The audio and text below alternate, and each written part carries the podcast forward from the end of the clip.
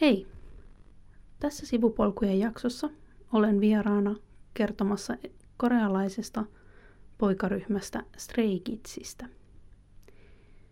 Koska sivupolkujen pitäjät eivät olleet koskaan kuulleet Stray Kidsistä tai heidän musiikkiaan, niin ennen tämän podcastin nauhoitusta linkkasin heille joitain asioita Stray Kidsistä. Ja olen nyt koonnut ne soittolistaksi, joka laitetaan tämän jakson kuvaukseen mukaan. Vähän sen soittolistan sisällöstä, niin laitoin siihen joitain heidän suosituimpia kappaleitaan tai musiikkivideoita niistä kappaleista. Siellä on myös joitain mun omia henkilökohtaisia suosikkeja.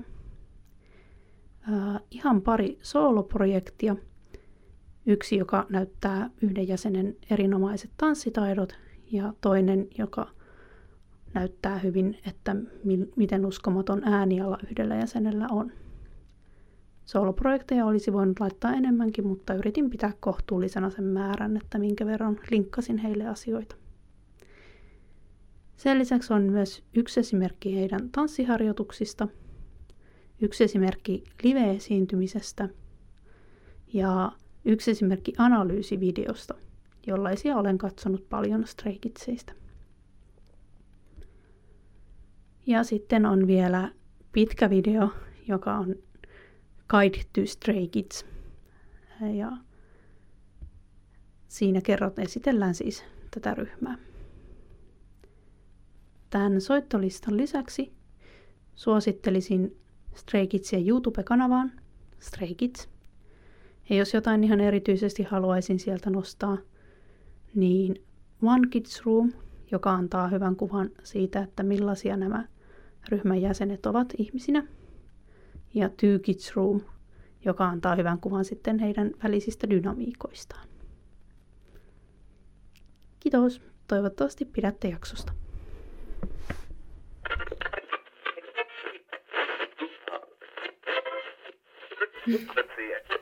Okei. Okay. Tämä on kyllä tosi mielenkiintoista. Öö, hei, pitäisikö sanoa, ketkä tässä kohtaa on paikalla? Siis Paavo on täällä tietysti. Ja Mari on täällä. Ja Joonas on täällä.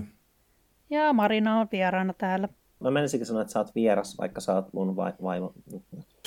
Miksi mä oon näin vaikea ihminen? Siis, mutta et, koska tässä ollaan nyt jaksossa puhumassa tällaisesta Etelä-Koreasta ponnistavasta bändistä nimeltä Stray Kids.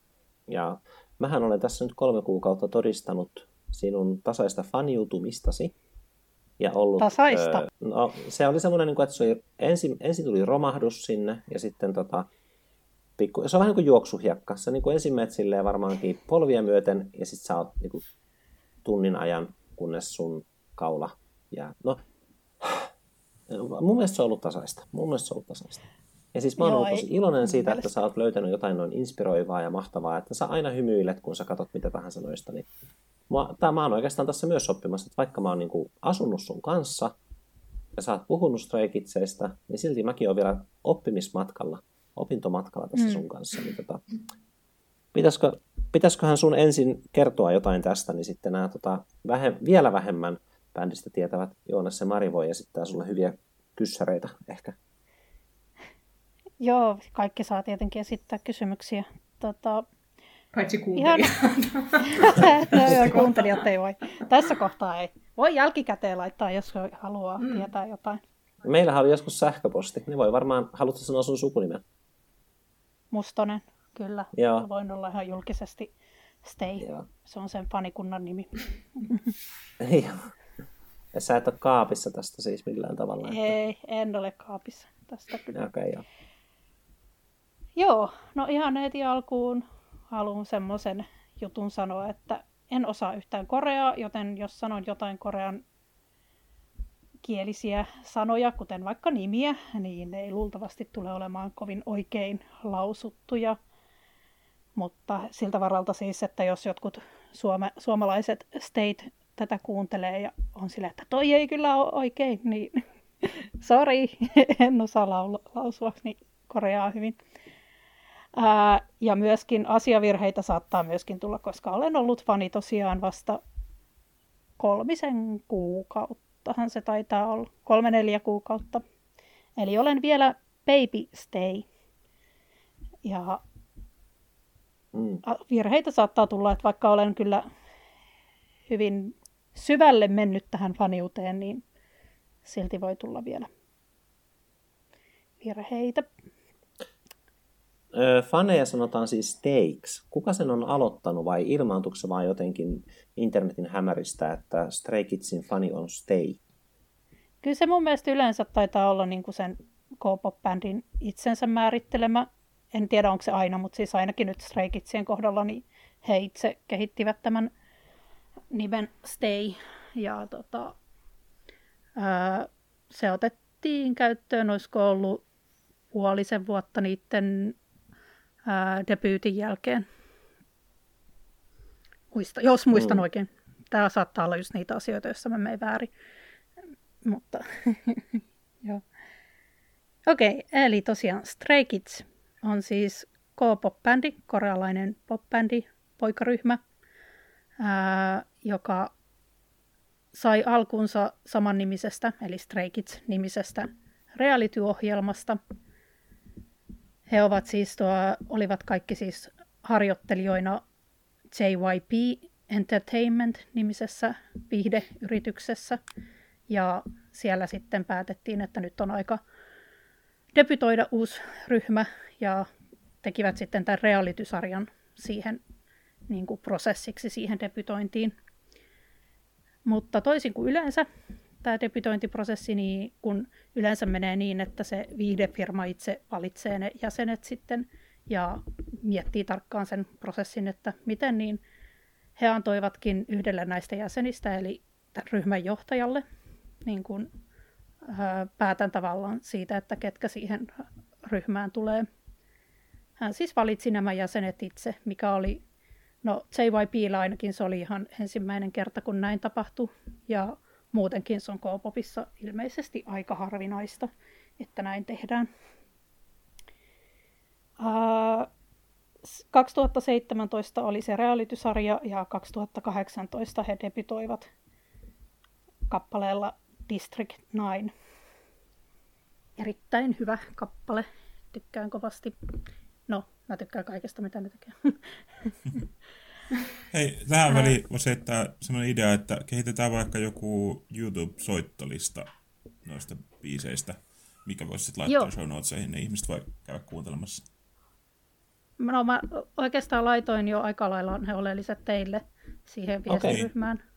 Ne voi koota Tai no oleelliset ja oleelliset. Si- Mä, mä oikeasti rajoitin itseäni tosi paljon, vaikka ehkä vaikuttaa siltä, että linkitin tosi paljon, mutta olisin halunnut linkittää vielä paljon paljon enemmän, eli ehkä Mä tässä tiesin, vähän... että sä olisit halunnut linkittää enemmän. Niin kuin siis, vaikka Kyllä, mäkin katsoin, niin että oh, enemmän. onpa monta, mutta sitten mä olin se, että hetkonen, mä oon nähnyt nämä kaikki oikeastaan, joten eihän tässä ole mitään. Joo, olen tosiaan hyvin syvällä tässä faniudessa. Tulee ehkä tämän podcastin aikana hyvin selväksi se. Joo, 2018 debytoivat yhdeksällä jäsenellä, mutta 2019 yksi näistä jäsenistä lähti pois henkilökohtaisista syistä. Eli sitä ei ole koskaan avattu sen tarkemmin, että miksi hän lähti ja muuta. Mutta se se tapahtui, eli siitä lähtien he ovat sitten ollut kahdeksan jäsentä. Ja jäsenet on Bangchan, joka on tämän ryhmän johtaja ja joka tosiaan itse valitsi nämä jäsenet siihen. Lee No, joka ää, on myöskin sitten tanssijohtaja, eli huolehtii niin kuin tanssiharjoituksista ja siitä, että kaikki jäsenet oppii koreografiat, auttaa heitä tarvittaessa. Changping, joka on yhdessä sen johtajan Bang Chanin kanssa niin mukana semmoisessa, tai on niin kuin osa sitä porukkaa, jotka eniten tuottaa, kirjoittaa ja säveltää ja tuottaa lauluja tässä ryhmässä. Ää, Hyunjin, ehkä mä kerron heistä tarkemmin vähän, tai tulee tässä myöhemmin, että nyt tässä vaiheessa jokaisesta kerron erikseen. Ja Han, myöskin yksi näistä päätuottajista tässä ryhmässä.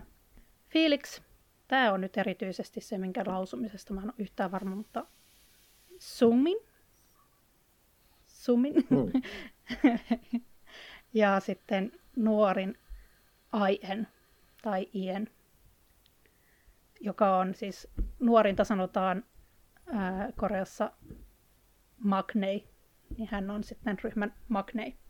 Ja eikös perinteisesti ole ollut vähän silleen, että jos joku on Magnei, niin sit sitä pitäisi vähän silleen niin sanotusti simputtaa, että sitä vähän niin kuin silleen, ää, kiusotellaan tai kiusataan, mutta sitten, että Stray Kidsissä ei ole tämmöistä mentaliteettia, vaan siellä niin kuin Magnei on pistetty päällimmäiseksi tai silleen, niin kuin, että hänelle osoitetaan arvostusta.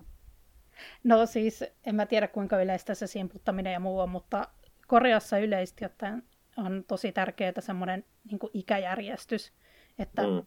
jos, on, jos joku on vähänkin sua vanhempi, niin ymmärtääkseni siis näin. Tämä on tosiaan kaikki, mitä mä oon oppinut vaan Stray Kidsien kautta tai mm. tähän bändiin tutustuessa.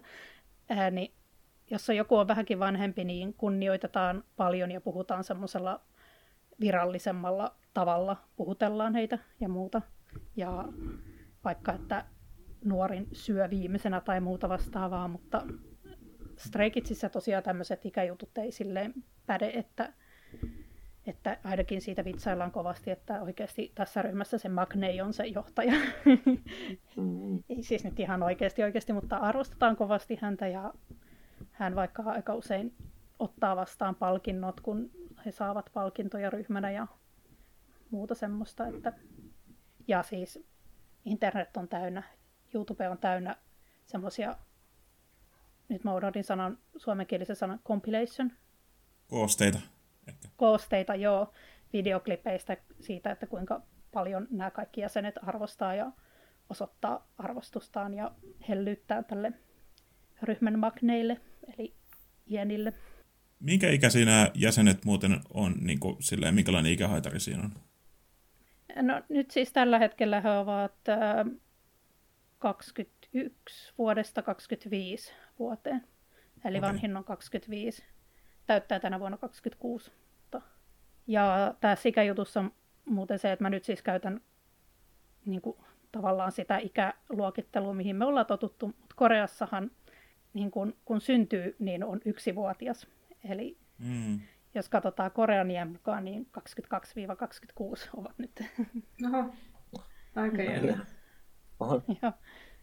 En ole tiennyt totakaan. Joo. Syntyvät Tämä vanhoina. Niin kuin, Tämä on vähän niin kuin jossain tota, ohjelmointikielessä, jossain alkaa, taulukot alkaa ykkösestä, jossain alkaa nollasta ja se vaihtelee. Joo. Ja siis, mä oon kyllä monesti ajatellut, niin että miten joku voi olla nollavuotias. Että selvästi se on ollut mahdotonta joissain maissa ylipäätään.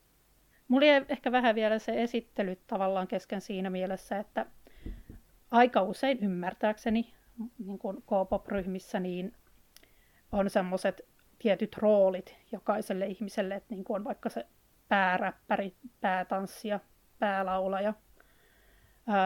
Kidsissä ei ole mitään virallisia noita rooleja muuta kuin se, että se johtaja on johtaja ja ymmärtääkseni myös se, että se Lino on tanssijohtaja, niin on jokseenkin virallinen asema tavallaan. Mutta muuten heillä ei ole niinku mitään tämmöisiä pääräppäri, päälaulaja, päätanssia öö, luokitteluja, vaan kaikki tekee kaikkea. Eli he ovat monilahjakaita kaikki. Öö, Mutta toki sitten on silleen, että jotkut keskittyy enemmän joihinkin juttuihin kuin toiset. Eli sitten heillä on tämmöiset niin kuin subunits. Onko, sillekin suom- onko sille suomalaista sanaa? Subunit. Alayksikkö. Ala... Mm-hmm. Mikä? Alayksikkö. Niinpä alajaosto. Alajaosto.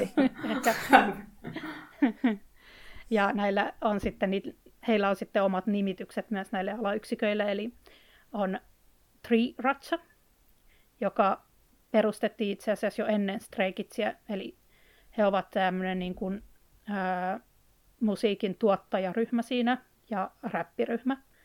Tai varsinkin ennen sitä debyyttiä, niin he tekivät usein yhdessä räppiä ja nykyäänkin esiintyvät välillä myöskin triiratsana nimenomaan tehden räppiä.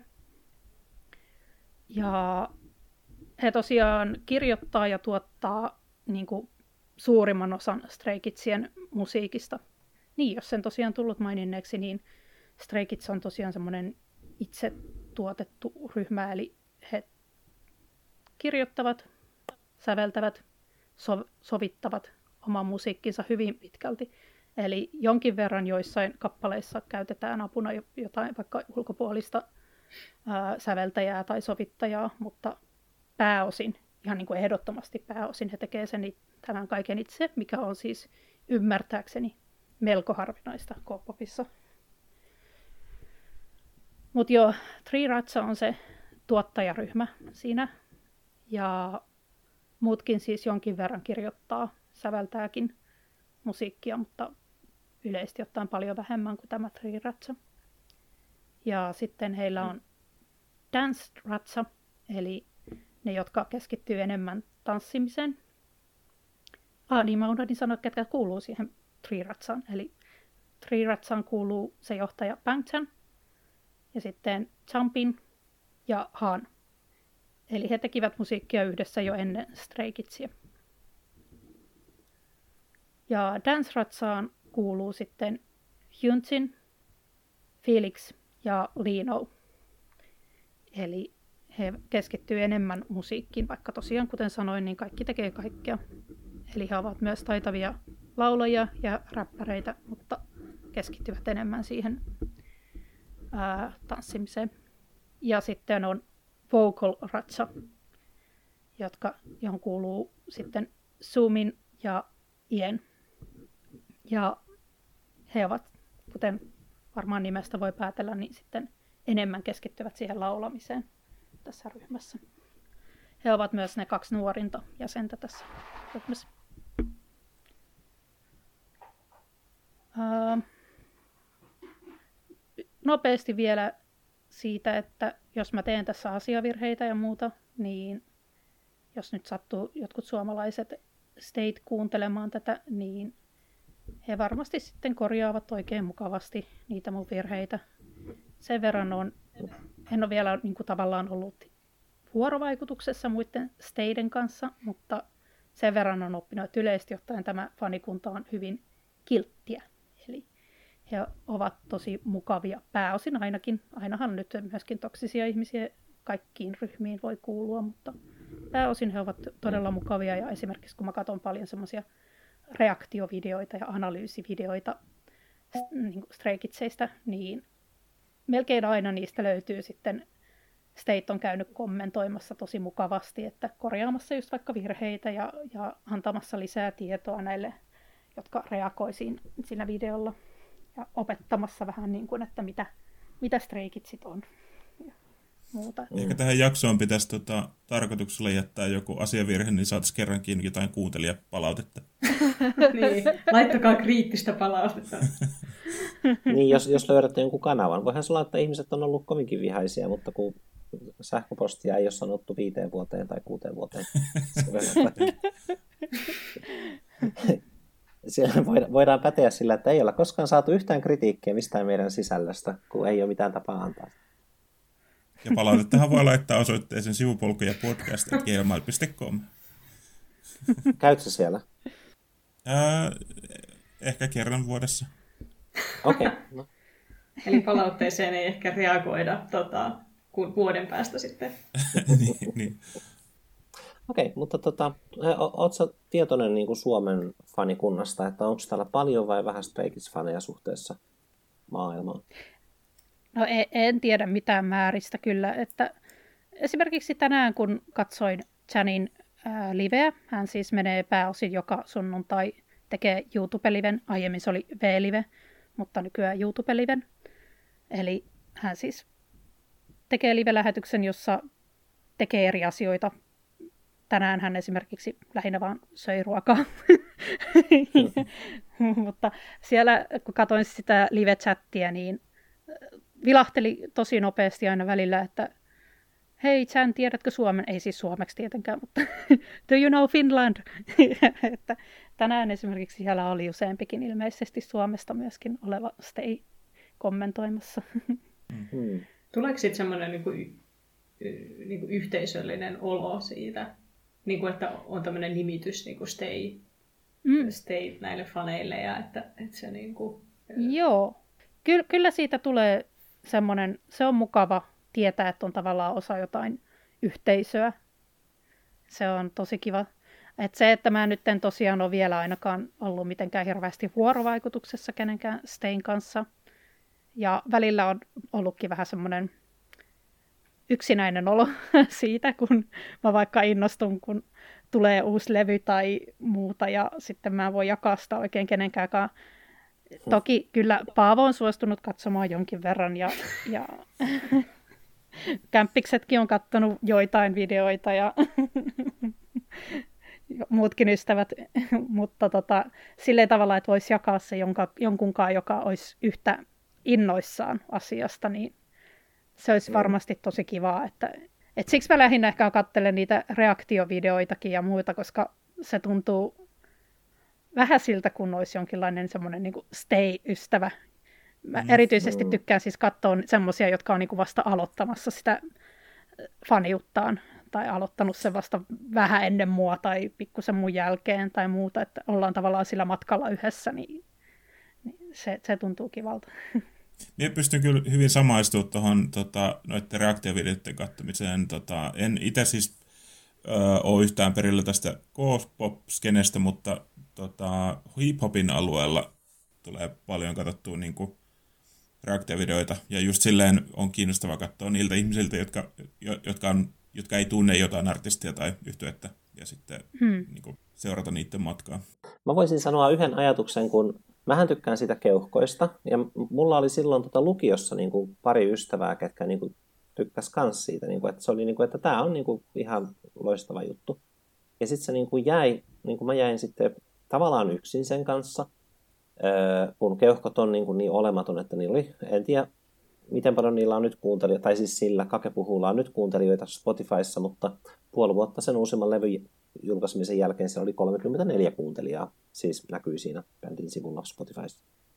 Ää, en nyt jaksa tarkistaa, mutta kuitenkin, niin kokemukseni keuhkojen fanittamisesta nykyään on se, että mä vieläkin tykkään siitä tosi paljon. Mä otin jopa ison tatuoinnin selkääni, sen logon, ja sitten, jos joku on sanonut, että oo, mä tiedän sen bändin, niin mun reaktio siihen on semmoinen, mä en niin kuin innostu puhumaan siitä, että oo, tiedät ja tämän ja vaan mä oon vaan silleen niin kuin vaikeinen ja on silleen, että mm, no, että sä oikeasti tiedä sitä bändiä niin kuin minä ajattelen päässäni silleen, että, että mä tiedän sen bändin. Että ei muut, muut ei tiedä keuhkoja. Et se on jännä, miten tämmöinen niin yhteisöllisyyden kokemus niin kuin, ei ole ollenkaan tunnu puuttuvan, ja mä jopa mieluummin pidän itselläni sen silleen, niin kuin, että musta tuntuu, että tämä kokemus on yksin minun. Okei, okay, en samaistu. En samaistu. On varmaan niin kuin Stray Kidsillä on paljon niin kuin nettiyhteisöjä, missä keskustelee ja jakaa tämän yhtyeen fanitusta. Tai et silleen, että et sitä varmaan on, mutta tietysti on paljon parempi, jos on niin joku oma niin kaveriverkosto tai tälleen. Mm, joo, kyllä ymmärtääkseni on, mutta mä en ole vielä itse tutustunut niihin ää, yhteisöihin tavallaan, mitä on netissä. Siis mä vasta muutama päivä sitten latasin itselleni tämän Bubblen, Bubble, joka on semmoinen ää, appi, jonka kautta voi sitten ostaa sitä, että ne artistit laittaa viestejä. Eli siis mä maksan siitä vähän se, ja sitten ne laittaa viestejä, jotka on niin kuin tietenkin kohdistettu kaikille, jotka on maksanut siitä, että saa niitä viestejä. Ja sitten mä pystyn itse myös laittamaan heille viestejä, en yhtään tiedä, lukeeko ne niitä vai ei, mutta mä nyt olen esimerkiksi laittanut sitten semmoisia kehuvia viestejä tai rohkaisevia viestejä siltä varalta, että jos ne joskus vaikka lukeekin, niin musta on mukava kannustaa heitä tälläkin tavalla. Niin siellä on myös sitten semmoinen niin kuin Stray Kids Community, mihin mä en ole vielä liittynyt, mutta että varmaan jossain vaiheessa rekisteröidyn siihen ja katon, että mitä siellä tapahtuu sitten. Um, sulla tuntuu olevan tämmöinen vähän niin kuin koko aika kokonaisvaltainen kokemus Stray Kidsien musiikista ja musta. Mutta sitten kun mm. mä oon tota, vaikka katsonut niitä musiikkivideoita, niin oot ehkä huomannutkin, että mä en halua tekstityksiä, jos mä niin katson niitä visuaalisesti, että miltä ne näyttää ja miten ne tanssii vaikka. Ja sitten toisaalta, jos tota, on joku biisi, niin kuin, että miltä se kuulostaa, niin sitten mä en edes halua nähdä musiikkivideota, vaan mä keskityn, että ne on jotenkin niin, kuin niin nopeatempoisia ja niissä on niin paljon kaikkea, että ehkä se on se, että koska sä oot nähnyt ne monta kertaa, niin sit sä oot voinut sisäistää suurimman osan siitä, mitä niissä on meneillään, mutta sitten jotenkin tälleen henkilönä, jolle noin Stray videot on uusia, niin mun täytyy keskittyä yhteen asiaan kerrallaan. Joo, se nyt on tietenkin ihan ymmärrettävää ja kyllä totta kai mullakin kesti.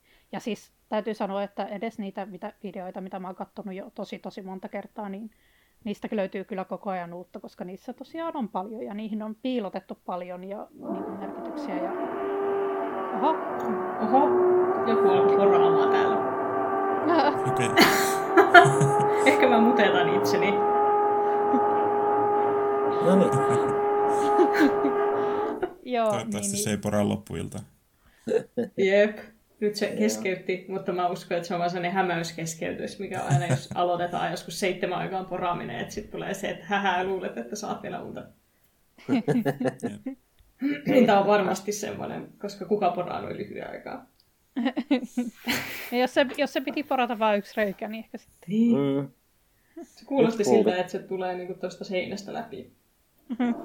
Niin se kuulostaa, että se tulee tästä seinästä läpi. No, ehkä me jatketaan ilman Maria hetken. Mut, mites tota, mua kiinnostaisi hirveästi Puupon havainnot, vaikkapa jostain niin kuin, räppäämisestä tai jostain, jos sä katsoit näitä videoita, koska mä huomasin, että sitten kun he räppäsivät vaikka englanniksi, niin koska mä en osaa tosiaan koreaa ja mä en saa kiinni siitä, että onko toi nyt niin kuin nopeata räppäämistä tai miten tarkkaa räppäämistä niin kuin koreaksi, no, mutta sitten kun ne räppäsitään englanniksi, niin mä olin se, että oho, vau, senhän on ihan hyvä meno, mutta sitten tota, et varmaan se on sitten koreaksi vielä parempi meno, jos se on vaikka niitä äidinkieli tai joidenkin niistä, mutta anyway. Öö, mä nyt, vaikka Marina on haastatelta, niin mua kiinnostaisi Joonaksenkin ajatukset tästä. Joo, siis minut kiinnostaisi myös puhua tuosta musiikista ää, laajemminkin, mutta eikä minä halusin vielä noihin tota, musiikkivideoihin liittyen kysyä, ää, missä katoin niitä, mitä Marina olit linkittänyt tänään mm. tuossa aikaisemmin, niin tota, ää, se jäi kiinnostamaan, että onko niissä, no sieltä on varmaan ehkä tiedoista jostain löytynyt, mutta kävi miele- tuli mieleen, että onko niissä niinku sama ohjaaja, onko se joku tietty tiimi, joka ne tekee, vai onko se, vaihteleeko se miten paljon, jos tavallaan musiikki on, on lähtökohtaisesti aina niin bändin oma, niin kuin, tai yhteen oman, oman, omaa tuotantoa. Mä en ole hirveästi tuohon puoleen tutustunut. Mitä mä nyt jotain pätkiä on nähnyt, niin kyllähän ainakin niin kuin samaa ohjaajaa käyttää monesti, mutta en, en, Joo. en usko, että kaikissa kuitenkaan on sama. Tai no, no, en, no en ole ihan varma, mutta että ainakin niin kuin monesti käyttävät samaa. Mutta Tälleen niin kuin indie-elokuvien tekijänä mua kiinnosti just se ö, leikkauspuoli, että mä niin kuin katoin pari videota leikkaamisesta koskien näitä Stray Kidsien videoita, ja nämä, nämä leikkaajat kommentoi just sitä, että tästä syystä Stray Kids käyttää tätä ohjaajaa tai tätä leikkaajaa usein, koska on niin hyvä, mutta sitten ne mainitsivat myös välillä jonkun toisen, toisen nimen. kyllä, mitä olen reaktioita katsonut, niin ö, monet ovat sitä mieltä, että no se voi olla kyllä vähän puolueellinen mielipide, mutta että Stray Kidsillä on kyllä todella, todella hyvät ö, musiikkivideot. Just niin kuin nuo leikkaukset, siirtymät ja muut, niin on Mm. mm. erittäin hyviä heillä. Ja jokaisessa videossa tuntuu olevan niin kuin ainakin kymmenen eri tavalla osaa, että, että ne vaihtelee mm. ja sitten sekoittuu, risteilee toistensa kanssa ja tällä, että se on kyllä, niin kuin, niissä kyllä riittävä katsottavaa. Joo, ja ilmeisesti myöskin niin kuin näihin musiikkivideoihin liittyy jonkinlainen semmoinen suurempi taustatarina tavallaan, mitä niin kuin aina edistetään Mm. mm. vähän jokaisessa videossa. Mä en ole itse vielä niin paljon tutustunut siihen taustatarinaan, mutta että se lähtee ihan sieltä debyytistä lähtien tavallaan semmoinen niin jatkumo niissä musiikkivideoissa. Se ainakin pisti silmään, että, että tota, ainakin siellä niin kuin videon lopussa, melkein jokaisessa videossa, minkä katsoin, niin oli joku semmoinen lyhyt pätkä, mikä mm. vaikutti, vaikka en tiedä niin kuin asiasta mitään, mutta se vaikutti vähän siltä, että siinä niin kuin olisi tiisattu jotain tulevaa, Joo. ehkä, tai jotain niin kuin annettu osviittaa siitä, että mihin, mihin se tarina siirtyy seuraavaksi. Siitä oli havaittavissa semmoinen tietty joku punainen lanka kuitenkin. Joo, että ehkä niin kuin selkein ainakin mitä mä itse huomannut, niin äh, cards-menjun lopussa niin on, on sitten, ne, he kävelevät sitten lopussa Backdoor, joka on sitten heidän seuraava, mistä teki mm. musiikkivideon. Mutta joo, siis joku, joku suurempikin taustatarina, mihin liittyy rinnakkaistodellisuudet ja muuta, niin kuin liittyy tähän, tähän musiikkivideoihin yleisesti ottaen, että jos ehkä huomasitte, niin joissain niissä musiikkivideoista vaikka on kaksi kuuta taivaalla ja muuta ja semmoisia selkeitä merkkejä siitä, että on kaksi, kaksi rinnakkaista universumia ja muuta semmoista, mm. mutta en ole tosiaan sen tarkemmin tähän, tähän vielä tutustunut.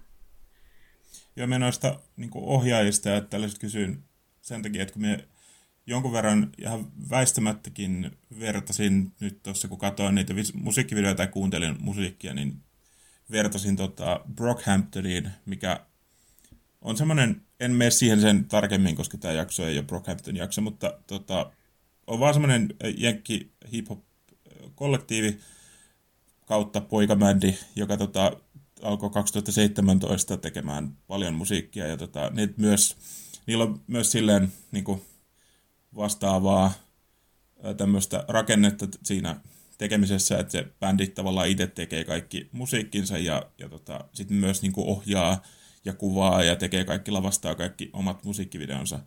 Mutta se, on, mm. se on siis niin kuin noihin Stray Kids musiikkivideoihin verrattuna paljon kotikutaisempaa ja ehkä ihan tarkoituksellisestikin silleen tehty, niin kuin, että se näyttää siltä, että se olisi niin kuin itse tehtyä. Ainakin se niiden niin kuin, alkupään musiikkivideoiden tuotanto, mutta tota, ihan vaan tavallaan kiinnostava yhtymäkohta. En tiedä, onko Brockhampton ottanut niin kuin vaikutteitakin ehkä jostain tuolta K-pop skenestä mm. tuossa siinä, että tavallaan se ryhmä tekee yhdessä kaikkea, koska se on ainakin niin kuin, minulle oli tosi iso juttu niin kuin Brockhamptonissa silloin, kun sitä enemmän tuli kuunneltua ja fanitettua. Mm. Joo, ei ole tuttu ryhmä, mutta voisin kyllä tutustua. Tai no, mulla ei nyt tällä hetkellä aikaa mihinkään muuhun kuin Stray Pitäisikö mun muuten nopeasti kertoa, että miten mun fanius siis alkoi? Joo, on muuten. Joo, eli joskus tuossa keväällä mä hurahdin ihan täysin K-dramaan, eli korealaisiin draamasarjoihin. Ne, ne vei mut ihan mukanaan täysin. Siis se on jotenkin niin erilaista kuin se, mihin on tottunut länsimaisessa draamassa. Paljon jotenkin omalla tavallaan viattomampaa, vähemmän kyynistä tai jotain. Ja niin kuin ne yleensä, tai siis mä katson romanttisia, nimenomaan romanttisia korealaisia draamoja, niin ne rakkaustarinat jotenkin oli niin sulosia niissä. Niin mä aloin katsomaan niitä ihan, ihan hirveästi. Ja sitten joskus tuossa syksyllä mä viimein aloin käyttämään Instagramia myös sillä tavalla, että sen sijaan, että katson vaan ystävieni tarinat, niin aloin myös niin katsoa satunnaisesti kaikenlaisia Insta-reelseja. Ja koska no, Insta- Instagramissa on omat algoritminsa, niin jostain se sitten tiesi, että olen innostunut korealaisista asioista. Ja sitten mun niissä satunnaisissa Insta-reelseissa alkoi pyörimään tämä yksi tietty kappale. Stray Kidsiltä paljon, pieniä pätkiä siis Mikä siitä. kappale? Case 143. Ah. Ja sitten mä jossain vaiheessa, kun se oli tarpeeksi monta kertaa, olin nähnyt siitä pätkiä ja muuta, niin päätin sitten katsoa sen musiikkivideon. Ja sitten seuraavien päivien aikana katoin sen jotain 50 kertaa uudelleen. Oho. Eli en oikeasti liiottele. 50 kertaa ihan vähintä, mitä mä oon katsonut sen musiikkivideon. ja, Oho. ja siitä sitten aloin pikkuhiljaa tutustua enemmänkin heidän musiikkia. Ja sitten alkoi tulee se, että no olisipa kiva tietää heidän nimet nyt ainakin ja muuta. Ja sitten aloin etsiä tietoa heistä enemmänkin. Ja se oli sitten siinä, että sit siitä se lähti. Ja, ja, ja mä en ole nyt edes katsonut siis niitä korealaisia draamasarjoja enää moneen kuukauteen, koska Stray Kids vie kaiken mun vapaa Onko se vähän niin kuin ihastumista, tai, tai mä just mietin fanitusta. Siitä on niin kauan, kun mä oon, mä oon jotenkin ollut semmoinen tosi fani jonkun asian suhteen, mutta, mutta se, siitä tulee mieleen jotenkin ihastuminen mm. siinä niin kuin pakkomielteisyydessään tai kokonaisvaltaisuudessaan. Joo, kyllä se, kyllä se sellaiselta niin kuin tavallaan, tavallaan tuntuu vähän niin kuin, tai siis, että mä niin kuin vaan haluan nähdä ja kuulla kaiken sisällön, mitä he ovat tuottaneet, ja arvostan tosi paljon heitä ihmisinä ja taiteilijoina. Niin kuin tavallaan, joo, ehkä ihastumiseen voi, voi tavallaan verrata tiettyyn pisteeseen asti, että niin kuin, toki minkäänlaista vuorovaikutusta en odota heidän kanssaan tai muuta, että hyvin yksipuoleinen ihastuminen. No, mutta ne on niin kuin virkistäviä. Voi olla. Joo, siis se on niin kuin mulle ollut se juttu, että mä oon ollut tosi pitkään mun musiikkimaussa tosi silleen jumissa. Että mä oon kuunnellut lähinnä bändejä, joita mä aloin kuuntelemaan joskus teini-ikäisenä, kun Paavo tutustutti mut näihin bändeihin. Niin, ja siis hyvää musiikkia ei siinä, mutta mä oon ollut hirveän jumissa siinä ja eihän ne silleen tavallaan, kun on kuullut jonkin tosi monta kertaa, niin samalla tavalla enää innosta. Tai no, no, no ehkä ei innostaa väärin sanottu, mutta et niin kuin, se on hyvää musiikkia, mutta siinä ei ole tavallaan mitään uutta. Et ihan todella vähän on tutustunut uusiin bändeihin vuosien aika, vaikka viimeisen kymmenen vuoden aikana. Todella vähän. Hmm. Niin, että tämä mun Stray Kids-fanius tavallaan toi takaisin semmoisen innostuksen musiikista. Ja se on ollut tosi virkistävää. Ja, ja tanssimisen. Mä en ole silleen niin kuin ikinä ollut mikään semmoinen kotona tanssia hirveästi, mutta nykyään vaikka kun mä laitan ruokaa, niin mulla on streikit soimassa ja sitten mä tanssin. Ja Mm. se on ollut tosi kivaa. Kaikki tämmöiset. Ja täytyy kyllä sanoa siinä. ihmisenä, joka niin kuin, päivittäin on nähnyt Marinan niin kuin, iloa musiikista ja tanssimista ja muuta semmoista, niin täytyy kyllä sanoa, että se luo uskoa tosiaan siihen, että tälleen, no, vanhemmallakin iällä voi löytää inspiroivia, kivoja juttuja, kun on vaan valmis uusille kokemuksille. Ja mä tuossa äsken tarkistin tuon Case 1435, niin kun mä en ollut ihan varma siitä nimestä, niin se oli tosiaan se, mitä Marina soitti, ja sitten se jäi soimaan meille kaikille päähän se koukku siitä, se dun dun dun dun dun dun dun dun dun dun semmoinen. Jep. Sitten sit oltiin Elina, ja Elina on siis meillä asuu myöskin, ja Jennikin asuu. Ja sitten aina välillä niin joku oli silleen, teki jotain muuta juttuja, ja se dun dun dun dun siis perkele, äh, nyt se on mun päässä. Niin, vielä sen verran tästä faniudesta. Eli siis en ollut kuunnellut yhtään K-poppia aiemmin. Ja myöskin mä en ollut ikinä tykännyt räpistä. Mä en ole kuunnellut sitä. No ehkä niin kuin joku Death Grips. pois Grips. Niin... Death Grips. Mikä, mitä Mi- mä mi- mi- Mietin nyt, että kuinka vähän, kui, tai että kuinka paljon on semmoisia ihmisiä, jotka ei ole kuunnellut räppiä, tai ei, ei kuuntele räppiä, mutta sitten kuuntelee Death Gripsia. Se on aika silleen, niin kuin, aika, aika tiukka semmoinen rajaus kyllä ihmisiä. Ja Marina on aika cool. Kyllä. Siis Mut joo. mä yhtään Dead Gripsin biisiä. Siis Dead Grips. Mun pitää googlettaa. Onko On se varmasti, ollut? on Paavo joskus soittanut ainakin jossain, kun ollaan oltu. Se on semmoista fuusiota. mm. Vähän niin kuin Niin, ja räppiä. Ja... Mutta siitäkin on jo kymmenen vuotta, kun mä löysin sen. Mä aloin kuuntelemaan sitä ex Militaryssä jo, se oli se niiden remix-levy. Ja sitten kun tuli toi Money Story, on se, että oh, no, ahaa, oikea levy. Onhan se ex Militarykin kyllä oikea levy, mutta onhan tässäkin jo kymmenen vuotta mennyt Death Gripsin kuuntelu. Että... Ollapa vielä, kuten esim. Puuppo ja Aarnipelto olette, että tuntuu, että teillä on semmoisia uusia musiikkisuosikkeja aika tasaisesti, että sitten mä oon monesti just niinku saanut teiltä vinkkejä ollut, että okei, no tää on hyvää. Vaikka ei olekaan jäänyt sitten välttämättä päivittäiseen kuunteluun. Mm. Toi Death Gripsiltähän on vissiinkin, tai meidänkin luin jonkun twiitin, jossa ihan tässä ehkä kuukauden sisällä, että ne olisi tekemässä jotain uutta musaa. Mm. Ah. Hyvä. Kun nehän nyt on ollut monta kuukautta tuota, paussilla, tai monta vuotta paussilla. Joo, mutta tosiaan ei kuunnellut räppiä ollenkaan Death Gripsia lukuun ottamatta. Mutta sitten Stray Kidsien myötä niin, niin no en mä edelleenkään kuuntele mitään muuta räppiä kuin Stray Kidsia. Ja siis tämä ei ollut nyt tarkoittanut, että Stray Kids tekisi pelkkää räppiä, mutta räpillä rap on kyllä iso osuus myös heidän musiikissaan. Mm. Että erityisesti nämä kaksi jäsentä, Changbin ja Han, niin he ovat todella, todella taitavia räppäreitä. Muutkin räppää ja hyvin, mutta niin kuin, he ovat ne, jotka saa ne, niin kuin, suurimman osan aina näistä räppiosuuksista.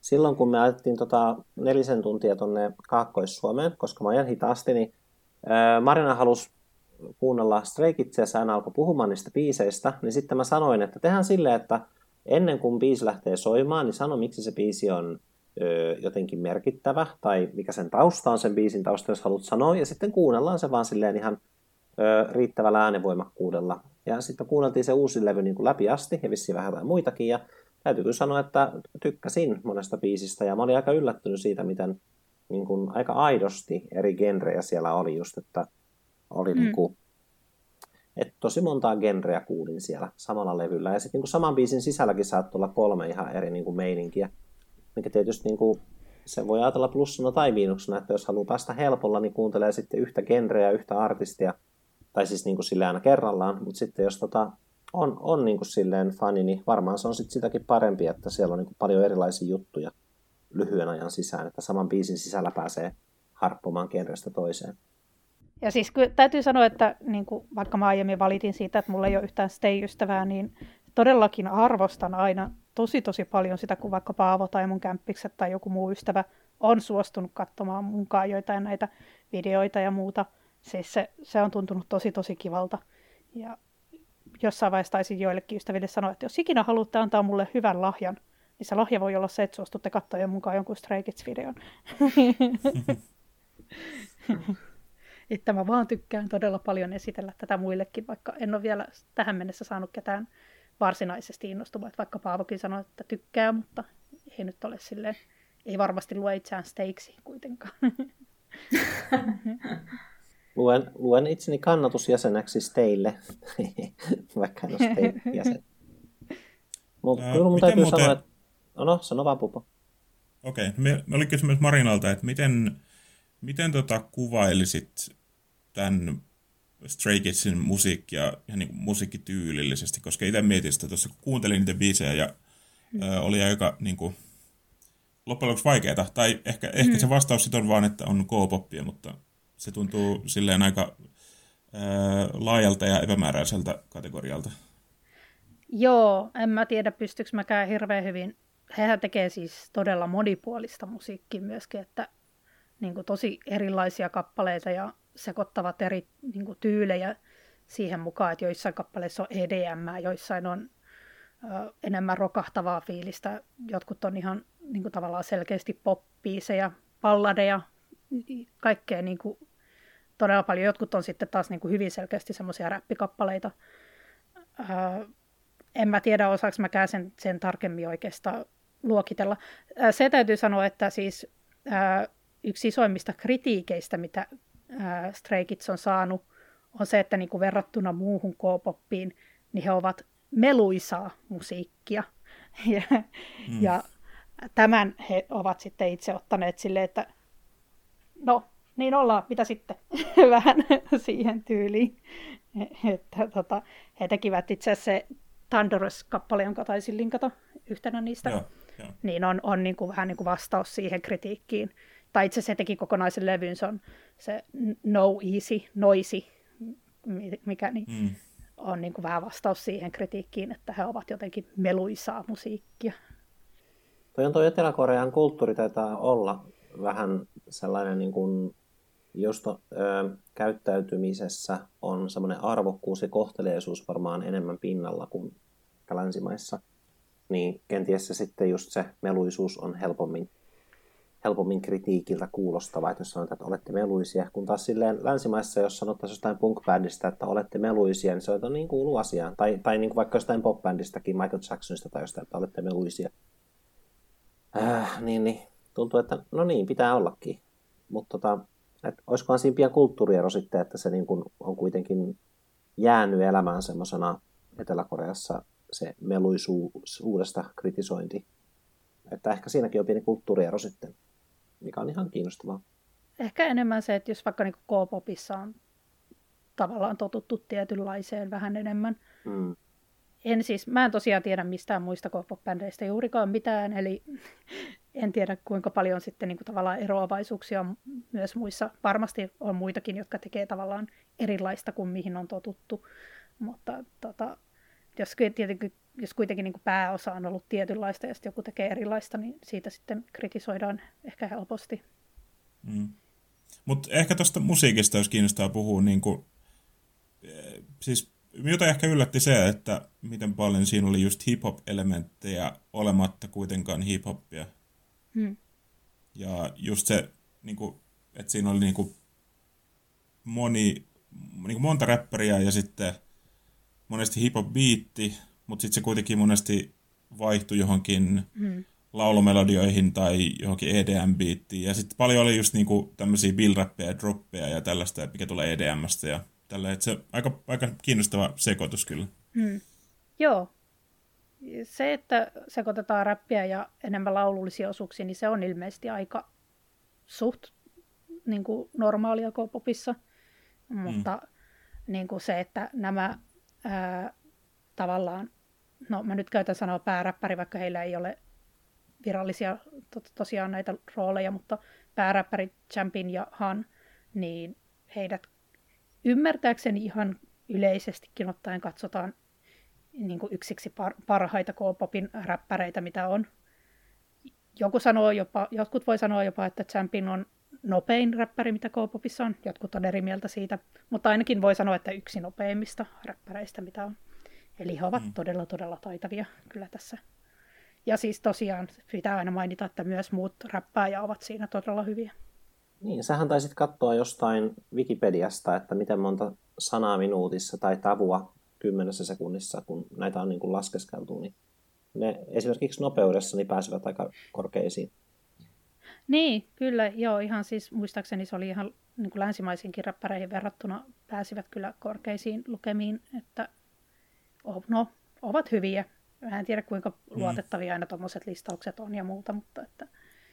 Niin ja sitten ehkä myös se, että eihän niinku räppärin nopeus ei ole, niinku se, ei, ei ole mitta tavallaan sille, että miten hyvää se mm. itse räppi on, mutta että on kaikkea, niinku, on se, se lyyrinen sisältö ja sitten on niinku flow ja kaikenlaiset mm. ää, intonaatiot ja kaikki tämmöinen, mikä, mikä on tota, myös tosi niinku merkkejä, merkkejä tavallaan taidokkuudesta, että eihän se nopeus ei silleen Joo, ole kovin... Niin. niin, ja kaikki kuulijat, jotka on nyt siellä sitä mieltä, että no eihän räppääminen ole mikään taito tai se ei ole vaikeaa, niin, niin kannattaa mennä jokin karaokebaariin ja valita siellä joku Eminemin uh, Lose Yourself ja sitten mennä sinne lavalle. Ei kun rap card. Koittaa. Mä laulan Mikä? aina rap cardin huonosti. Okei, okay, rap card ja sitten mennä sinne lavalle ja sitten räpätä sitä rap cardia ja sitten olla, että missä välissä se hengittää, en mä osaa tätä. Tämä on niin kuin tosi, tosi vaikeaa ja kokea kaikki niin kuin kymmenen sävyä häpeää siellä. Mm. Että, että se, on, se on taito.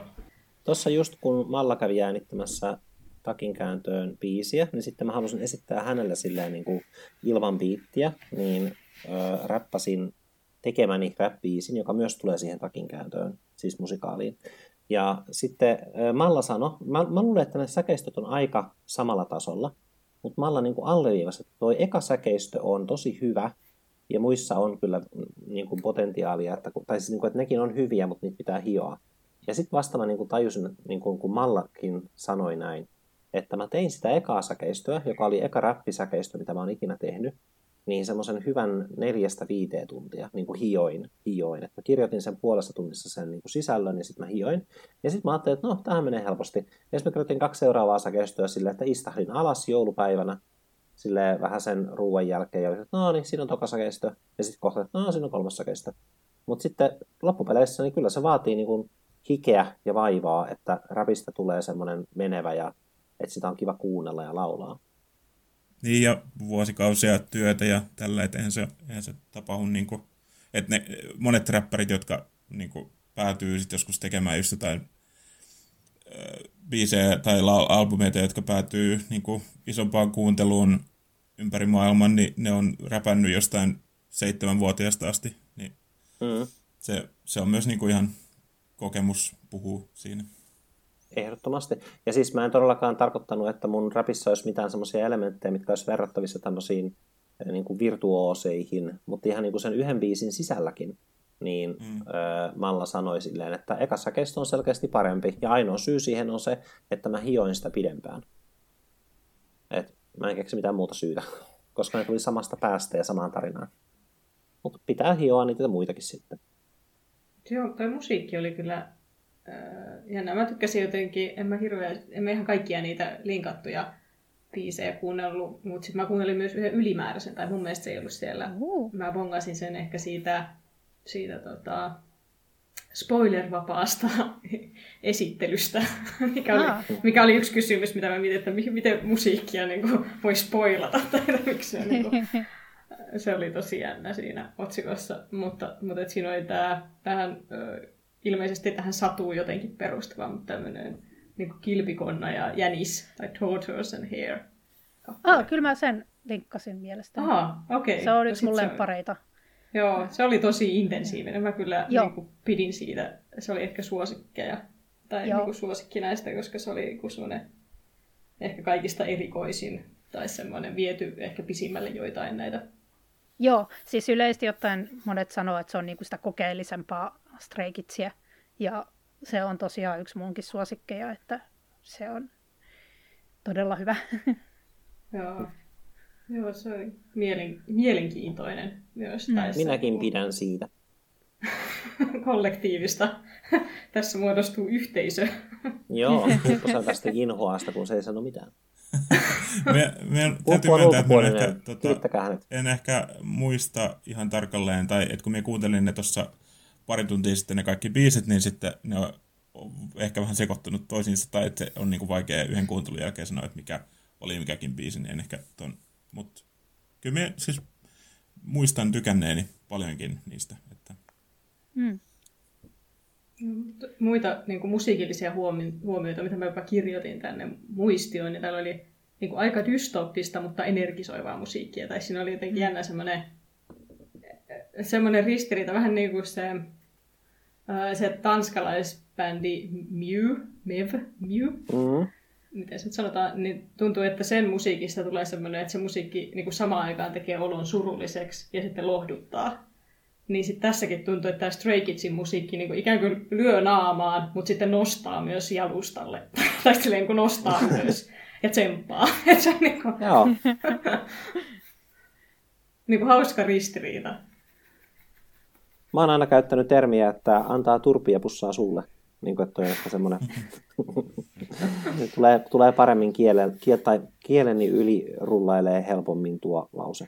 No, hienosti. puhuttu. Joo, vähän epäkorrektimpi ehkä kuitenkin. Joo, to, joo, ei siis todellinen tapahtuma edes missään nimessä. Se on semmoinen tun, tunnetason tapahtuma. Ky- kyllä mä ymmärsin, ymmärsin kyllä. Joo, joo. ja jos nyt jotkut tykkää siitä, että lyö turpaa ja sitten pussaa suulle, niin voihan se olla niistä, tehkää mitä teet.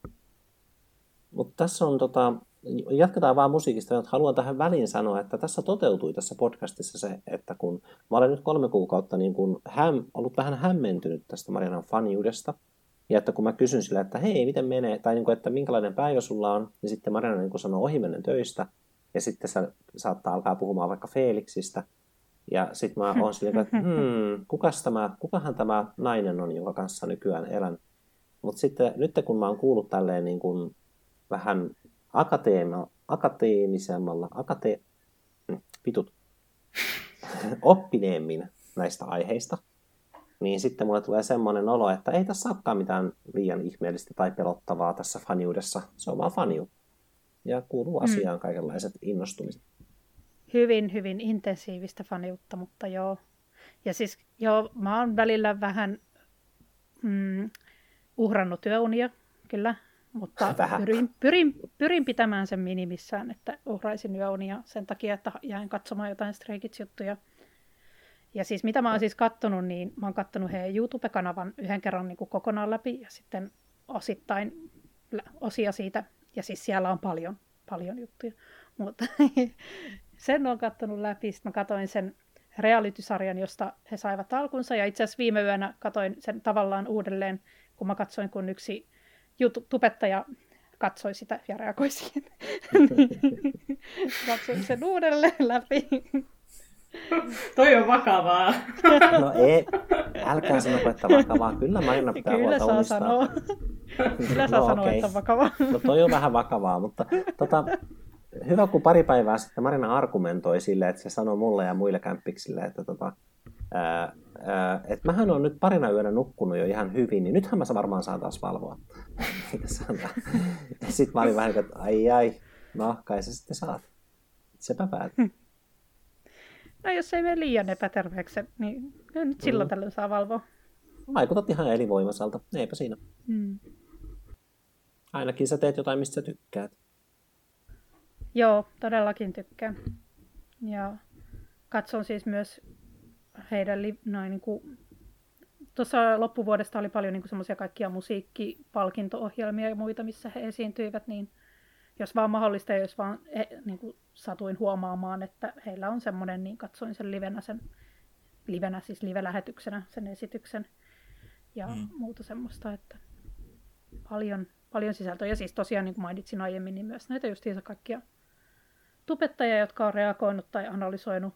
Joitain mun lemppareita on, kun vaikka tanssia reagoi Streikitsien musiikkivideoihin tai tanssiharjoituksiin ja analysoi niiden tanssitaitoja. Ja ää, klassiset muusikot analysoi heidän musiikkiaan ja sitten ehkä semmoinen erikoisempi vocal coach analysoi heidän kommunikaatiotaitoja. No. Ai niin, tästä oli muuten, joo. Puhetta aiemmin. Se on aika, menee aika henkilökohtaiseksi. joo, kyllä. Ai niin, olitko se silloin Mari käymässä meillä, kun Marina Joo, mainitsi? joo, siellä tuli no. tämä puheeksi. Joo. Joo, niin ja sitten oli just se, mikä Paavokin sanoi, että on katsonut pari, niin videoeditori kat, niin analysoi heidän musiikkivideoidensa editointia ja semmoista. Joo. Ja sitten ihan perusihmisiä, jotka niin kuin, tosiaan on alkanut Stakes tässä suunnilleen samoihin aikoihin tai vähän ennen tai vähän jälkeen kuin minä, niin on mm. tosiaan katsonut ihan sillä mielellä, että tavallaan mukavaa jakaa sitä matkaa yhdessä. Niin. Mutta siis mitä pitää sanoa sitä editoinnista, niin siis se on mainio, miten koreografia ja ohjaus niin kun niissä musiikkivideon kohtauksissa ja editointi jotenkin silleen hyvin tasapainoisesti tukee toisiaan. Että ne on niin kun, no, kyllähän kaikissa musiikkivideoissa ja elokuvissakin niin kaikkien osa-alueiden pitää kohdata, mutta noissa on niin paljon meneillään niin kuin joka sekunti noissa musiikkivideoissa, että, että niiden tota, täytyy olla jotenkin vielä enemmän liitoksissa toisiinsa koreografiasta leikkaamiseen. Että mm. mitä nyt on musiikkivideoita katsonut ja mitä ne on musiikkivideot ymmärtänyt, niin kyllä toi on sieltä niin kuin yksityiskohtaisemmasta päästä. Mm. Semmoinen kysymys minulla olisi tota vielä tuohon niin yhtyeeseen ja sen tavallaan, ihan, no musiikin tekemisestä ehkä puhuttiinkin jo, että se tavallaan se, se yhtye tekee itse musiikkiinsa, mm. mutta sitten mä mietin sitä tavallaan niin kuin kokonaisuutta, että onko siellä joku, joku la, isompi taho, niin kuin, joka vetelee langoista, vai onko se bändi itse oikeasti tavallaan niin kuin täysin vastuussa kaikesta, mitä se tekee, ja voisiko se vaikka bändi itse päättää, että hei, me lopetetaan nyt, ja tämä oli tässä, vai onko siinä joku niin tämmöinen, että onko ne jonkun, jonkun sopimuksen alaisina?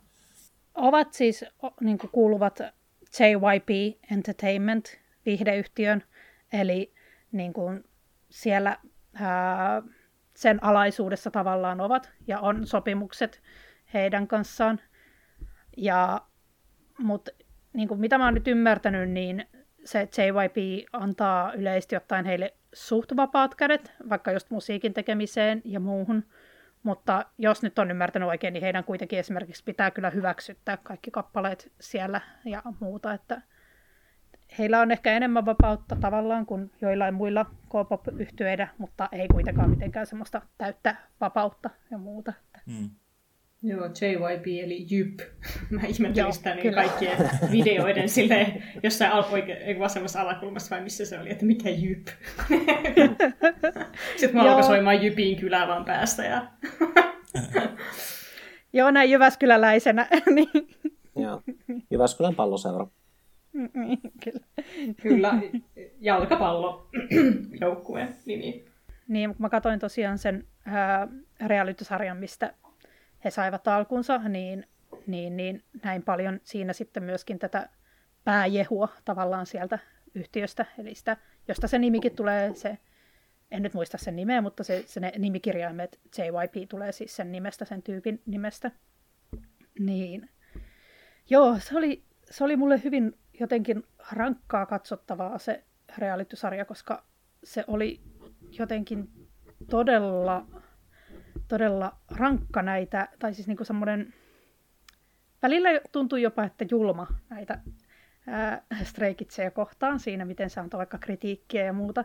Tietysti oma osansa se on se, että kun mä oon nyt fanittanut jonkin aikaa, niin mä välitän niistä tavallaan heistä ihmisinä, niin sitten tuntui rankalta nähdä, kun heitä kritisoitiin niin kovasti. Ja siis siinä sen realitysarjan aikanahan kaksi näistä jäsenistä eliminoitiin.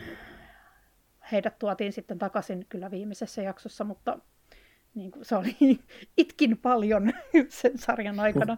Ja jotenkin semmoinen perkeleen tyyppi, se, se ei vaipiin pääjehu, vaikka varmasti hän on ihan, varmaan ihan mukava tyyppi oikeasti ja kaikkea, mutta sellainen... Hauska, että sä pääset mukaan vähän tuommoiseen niin kuin, tavallaan niin kuin reality-fantasiaan ikään että, että no reality siis... ja sitten semmoinen hyvä sarja, missä on niin kuin juoni, missä välittää hahmoista, niin kohtaa. no siis tavallaan se, että mähän tiesin, että kaikki menee lopulta ihan hyvin ja he pääsevät kyllä debytoimaan no silloin yhdeksällä jäsenellä, mutta oli silti jotenkin tosi kamalaa nähdä se, kun ne kaksi siitä pudotettiin pois ja ah, hirveän raastavaa. Menin tosiaan katsomaan sen sarjan vielä uudelleen tosiaan viime yönä, että en mä tiedä miksi mä kiusasin itteni. Toisaalta oli myös mukava nähdä, kun se toinen tupe, tai siis se tupettaja myöskin reagoi aika samalla lailla kuin minä. Miksi sinä kritisoit vaikka ai Enia koko ajan noin paljon? Ei. Joo, mä en kyllä muista, että Rupa oli Drag Raceista, olisi tullut mitään tämmöisiä reaktioita, että no siinähän kritisoida ja siinähän tippuu. Niin, mutta se myös se kritiikin tavallaan, miten se annetaan, oli hyvin, on hyvin erilainen. Niin kuin, se oikeasti välillä tuntuu tosi, tosi semmoiselta suoralta ja julmalta se tapa antaa kritiikkiä. En tiedä, kuinka paljon siinä oli sitten myöskin niin kuin kielimuuria ja käännösongelmaa ja muuta, mutta... Niin kuin, mm. ja. Jos olisi tosi kyyninen, niin voisi ajatella, että se on tosi hyvä strategia niin kuin saada katsojat välittämään näistä.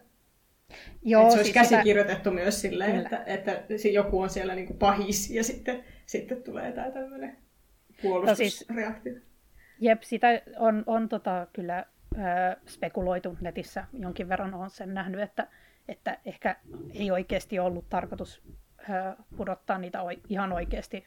Et, et sit, siksi ne tuotiin takaisin tavallaan siinä viimeisessä, että just saatiin mm. enemmän reaktioita ja muuta. Mutta siis niiden jäsenten reaktiot siihen kyllä oli hyvin aidonoloiset, että mä en usko, että jos, jos se oli hämäystä, niin he ei ainakaan varmaan tiennyt sitä. niin mikä tuntuu jotenkin ehkä julmemmalta jopa kuin se, että se olisi vaan tota, eliminoitu ihan oikeasti, kuin se, että, se, että ne on vaan otettu siihen tavallaan niin kuin, mm. kysymättä niitä lupaa. Mutta... Joo. Mulla on semmoinen fiilis, me ei nyt olla hirveästi hengeltu Marinan paljon kotona, kun on ollut paljon kaikkea säätöä, tulossa festareita ja kaikkea, niin mutta kyllä musta tuntuu, että jos mä oon joskus vaikka meidän videotykillä, niin voisi pistää jotain musavideoita Stray Kidsiltä pyörimään ihan helposti siinä. Kivasti läpäisi aistit ja voisi viettää yhteistä aikaa.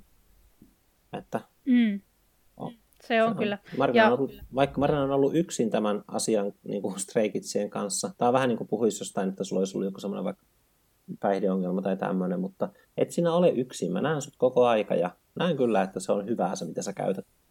Että voin ottaa, voin, voin ottaa hatsit aina välillä.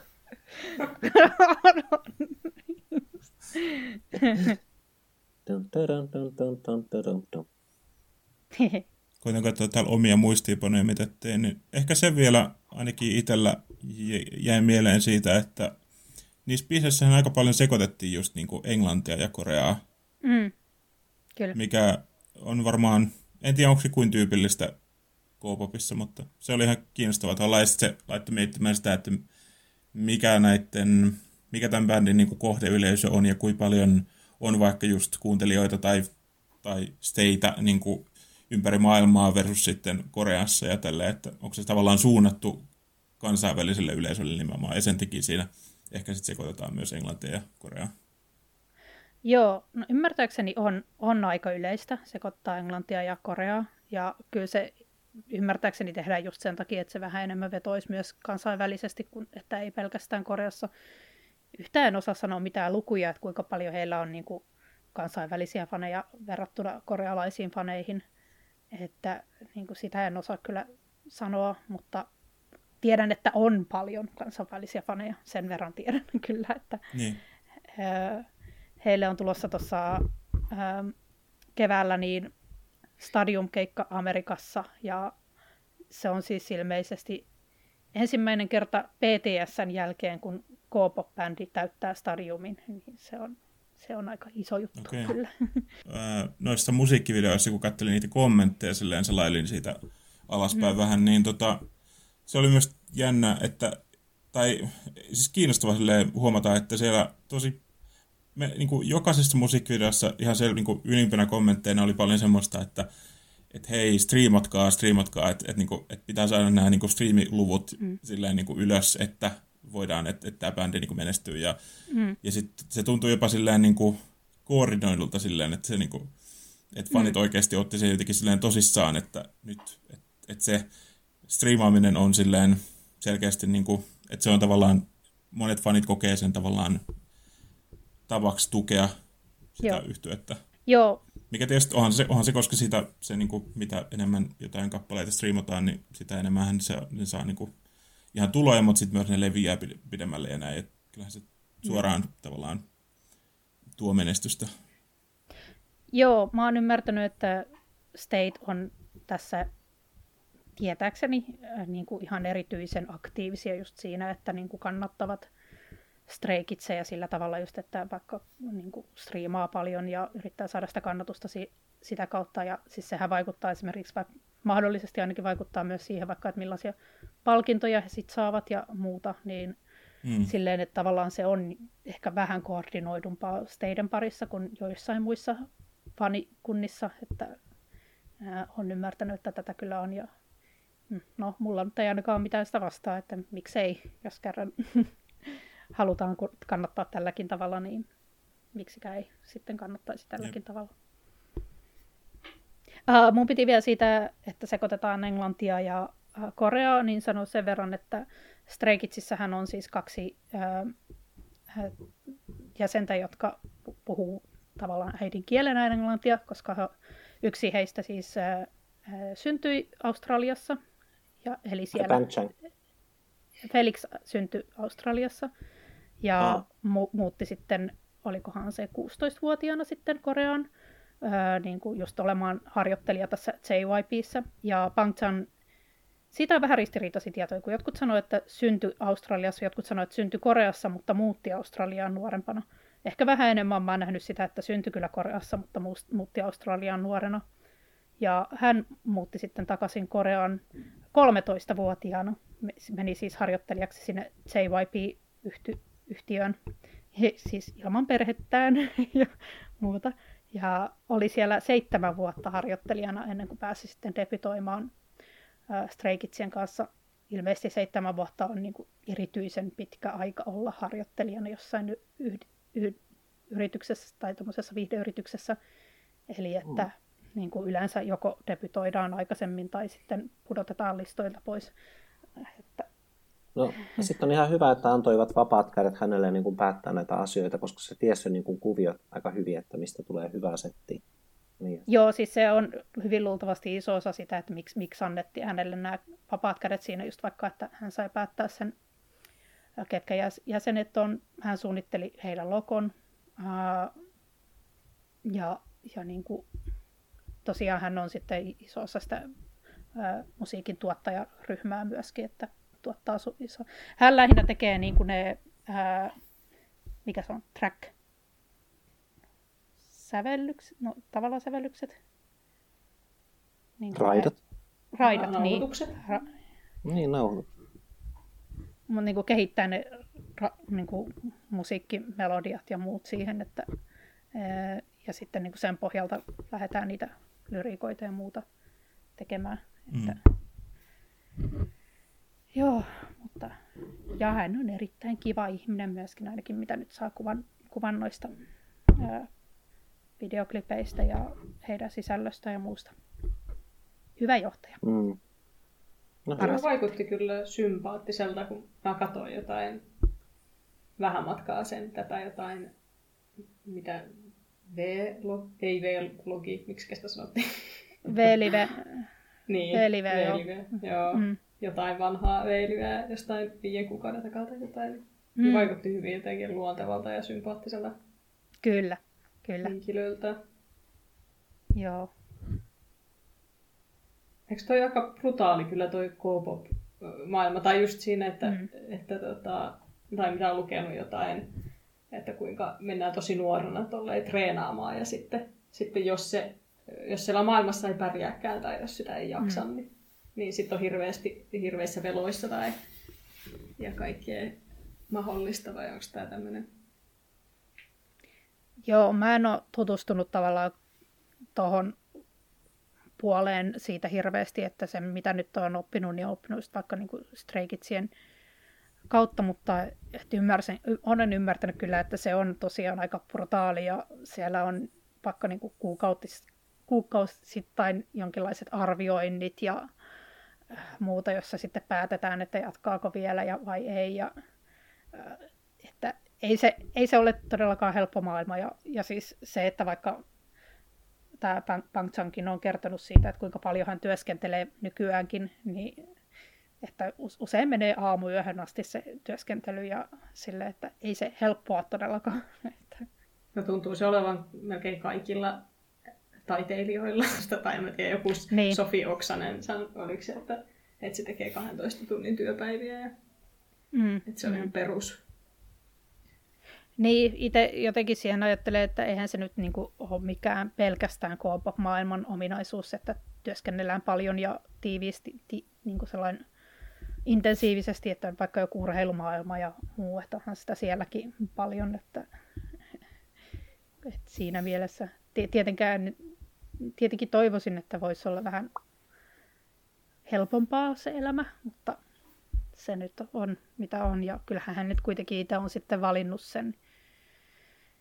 Tuossa jokin aika sitten monet fanit oli tosi huolissaan Pangchanin terveydentilasta ja siitä, että se työskentelee niin paljon, niin joutui pistämään vähän jalkaa maahan ja sanomaan siinä äh, niin kuin YouTube-livessään, että, että minä itse päätän, että minkä verran minä teen töitä ja että tiedän oman kehoni paremmin kuin te, että, että niin kuin nyt voisi ottaa vähän askelta taaksepäin tässä huolehtimisessa. Oli siis alkanut tulee ihan semmoista niin kuin vihapuhetta sitä yhtiötä vastaan, ihan niin kuin se yhtiö pakottaisi hänet työskentelemään näin paljon muuta, mutta hän sanoi, että näin ei ole, vaan hän itse päättää tehdä paljon töitä. Joo, varmaan hän siksi on siinä, missä on Mm. hyvin mahdollisesti. Tota, mä katsoin ohimennen tota Brockhamptonia vähän sen, niin mi- milloin sä Joonas fanitit Brockhamptonia? Sen verran haluan kysyä ja miten se loppui? Tai miksi? Tai milloin? Ää, Loppuiko Siis se? se- niin, ää, ei se siis välttämättä ole loppunut. Ehkä se on niin kuin hiipunut ja siihen on vaikuttanut sekin, että Brockhampton on, on käytännössä lopettanut musiikin tekemisen mm. niin kuin nyt viime vuonna julkaisi viimeisen levynsä. Mutta tota, ehkä eniten fanitin silloin joskus 2017, kun niillä tuli tosiaan 2017 niin kuin ehkä, ehkä jostain kesäkuusta joulukuuhun, niin sillä välillä ne julkaisi tota, kolme albumia, semmoisen Saturation-trilogian ja tota, sen ajan musiikki ja sitten myös se tavallaan se kaikki, niin kuin kaikki nettikeskustelu ja sitten musiikkivideot ja, ja kaikki semmoinen, siinä oli semmoinen tietty yhteisöllisyys, mikä siinä muodostui. Ja sitten jotenkin se musiikki oli tosi innovatiivista hiphoppia ja jotenkin se kiehtoi se, se että siinä on niin kuin yksi tiimi ja ne tuntui tosi paljon olevan niin kuin, sillä että, että niin kuin jokainen tuki toisiaan ja sitten just ne teki niin kuin, mm. tota, jotkut räppäiset, jotkut teki biittejä, jotkut teki musiikkivideoita, jotkut teki graafista suunnittelua. Ja kaikkea ne niin kuin teki yhdessä kaiken ton. Ja se oli mm. tosi kiehtovaa ja tota, inspiroivaa. Niin sitä tuli silloin niin kuin fanitettua. Mutta sitten ehkä, sit ne, sit niillä niin kuin, ehkä niiden musiikkityyli vähän muuttui. Ne sai enemmän niin kuin suosiota sen Saturation-trilogian jälkeen ja, tai sen myötä. Ja sitten ehkä se vähän niin kuin on vaan sillään siirtynyt eteenpäin siitä, mutta kyllä meidän niin kuin tykkään ja kuuntelen joka kesä esimerkiksi niitä Saturation-albumeita. Ne on ihan niin kuin huippua. Mutta olen miettinyt kyllä sitä, että miten paljon se aukeaa semmoiselle ihmiselle, jotka ei ollut silloin niin kuin, innostunut niistä silloin, kun ne tavallaan oli se koko ilmiö niiden ympärillä. Mutta et kyllä niitä edelleen varmaan niin kuin, suosittelen kuuntelemaan niitä just Saturation Trilogian levyjä ja katsomaan musiikkivideoita, jos kiinnostaa. Mutta just mietin vaan, että onko se niinku aika paljon sidoksissa siihen aikaan, aikaan ja tota, tilanteeseen ja missä hip-hop oli silloin ja tälleen. Se, miten monel, monelta eri kannalta tota voi tarkastaa tota Brookhamptoniakin ja että mitä sä kerroit, niin mä tässä just hain tämmöistä samaistumispintaa tähän, kun on seurannut Marina. Ja Marina aina puhuu jostain niin, kuin niin monesta eri aspektista tässä bändissä, niin sitten tota, näköjään tämmöistä se on, että sitten kun tykkää jostain bändistä, niin sitten tietää kaikenlaista. Mulla ei vaan oikeastaan ole ollut teinivuosien jälkeen sitä, että mä ottaisin selvää. Niin kun, mä tuossa just äskettäin, kun mä pistin Fiona Apple soimaan, niin mä huomasin, että mä oon kuunnellut Fiona Apple neljä tai viisi vuotta, vähän sen, jonkin verran. Mutta mä en ollut ennen kuin pari päivää sitten katsonut, niin kuin nähnyt, että miltä se näyttää. Mä olin sille yllättynyt, että ai se on tommonen. Niin kuin, et, mä, mä vaan niin kuin kuuntelen levyjä, yleensä niin kuin kokonaisia levyjä, ja sitten mä en edes, mulla ei ole aavistustakaan siitä, että mikä näiden artistien tarina on tai millaisia tyyppejä ne on. Niin, että täytyy sanoa, että siis se on ilmeisesti aika yleinen osa K-poppia, että se ei ole tavallaan pelkästään se musiikki, mikä siinä, mitä siinä fanitetaan, vaan se on se koko homma, on se tanssi ja niiden persoonat ja kaikki niin kuin semmoinen, se, niin kuin, että se ei ole vaan se musiikki, mitä yleensä ainakaan kuunnellaan ehkä. Että, ja se on ollut mulle tosiaan ainakin mukavaa just silleen niin kuin katsoa kaikkea sitä sisältöä, mitä on tuotettu ja muuta, että hyvin kokonaisvaltaista fanitusta. Ja se on tosi ihanaa, että heillä on tämmöisiä positiivisia arvoja niin paljon, ja että just niin kuin, että mm. jos tehdään rakkauspalladeja, niin ne ei ole niin kuin kohdistettu silleen miehille tai naisille, vaan ne on vaan semmoisia niin yleisesti puhutaan rakkaudesta ja kaipaamisesta, että ei ole silleen, niin kuin, että muijat ja äijät meininkiä. No joo, siis ymmärtääkseni se on nime, niin kuin erityisesti Stray Kidsien tavallaan juttu, että he pitävät lyriikat hyvin äh, sukupuolineutraalina. Tähänkin täytyy taas sanoa, että en ole tutustunut muihin K-pop-bändeihin, että ehkä heilläkin on tätä. Ja varmaan helpottaa myös se, että Koreassa ei ole näitä äh, sukupuolittuneita pronomineja, niin se varmasti helpottaa myös sitä. Mutta että niin kuin Stray Kids on tietääkseni erityisen semmoinen sukupuolineutraali näissä lyriikoissaan, että ehkä vaan niin kuin yhdessä no. kappaleessa kuulun mainittavan joku girl. Jaha. Mutta se oli jännä, kun silloin kun tota toi tuli puheeksi, sitten mä satuin kuuntelemaan niin kuin Piansen jälkeen Piansen uutta levyä. Ja siis se on hyvä levy, mutta sitten mulla heti pisti korvaan, kun Pians on sillä, että mun pylly on niin hyvä, että kaikki kundit siitä tykkää. Tai siis tämmöinen vapaa suomennus.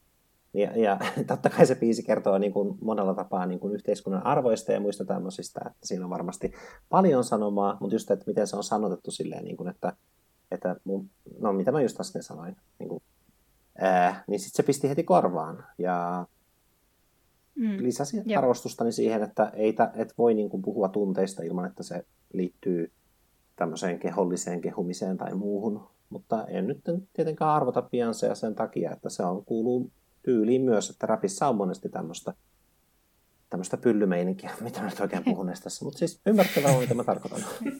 että mennään silleen perse edellä. syvälliselle välilehdelle tässä keskustelussa. Sillä, että, että rapissa mennään silleen, että perse edellä puuhun välillä. okay. okay.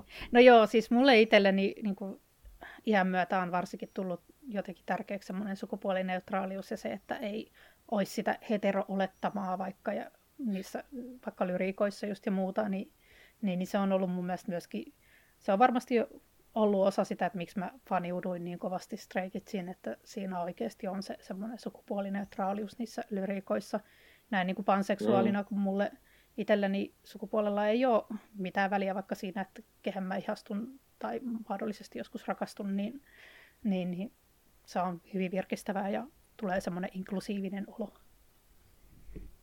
Toki se on myös tota, ihan, eh, jos miettii just kohdeyleisöä, että ketä, ketkä niitä kuuntelee niitä biisejä, niin mm. niin totta kai se, että on tavallaan avointa niin kuin kenelle tahansa ja silleen, että ilman, että se mm. rajoittaa ketään ryhmää niin kuin johonkin tiettyyn positioon, niin totta kai se on, on myös ihan järkevääkin siinä mielessä.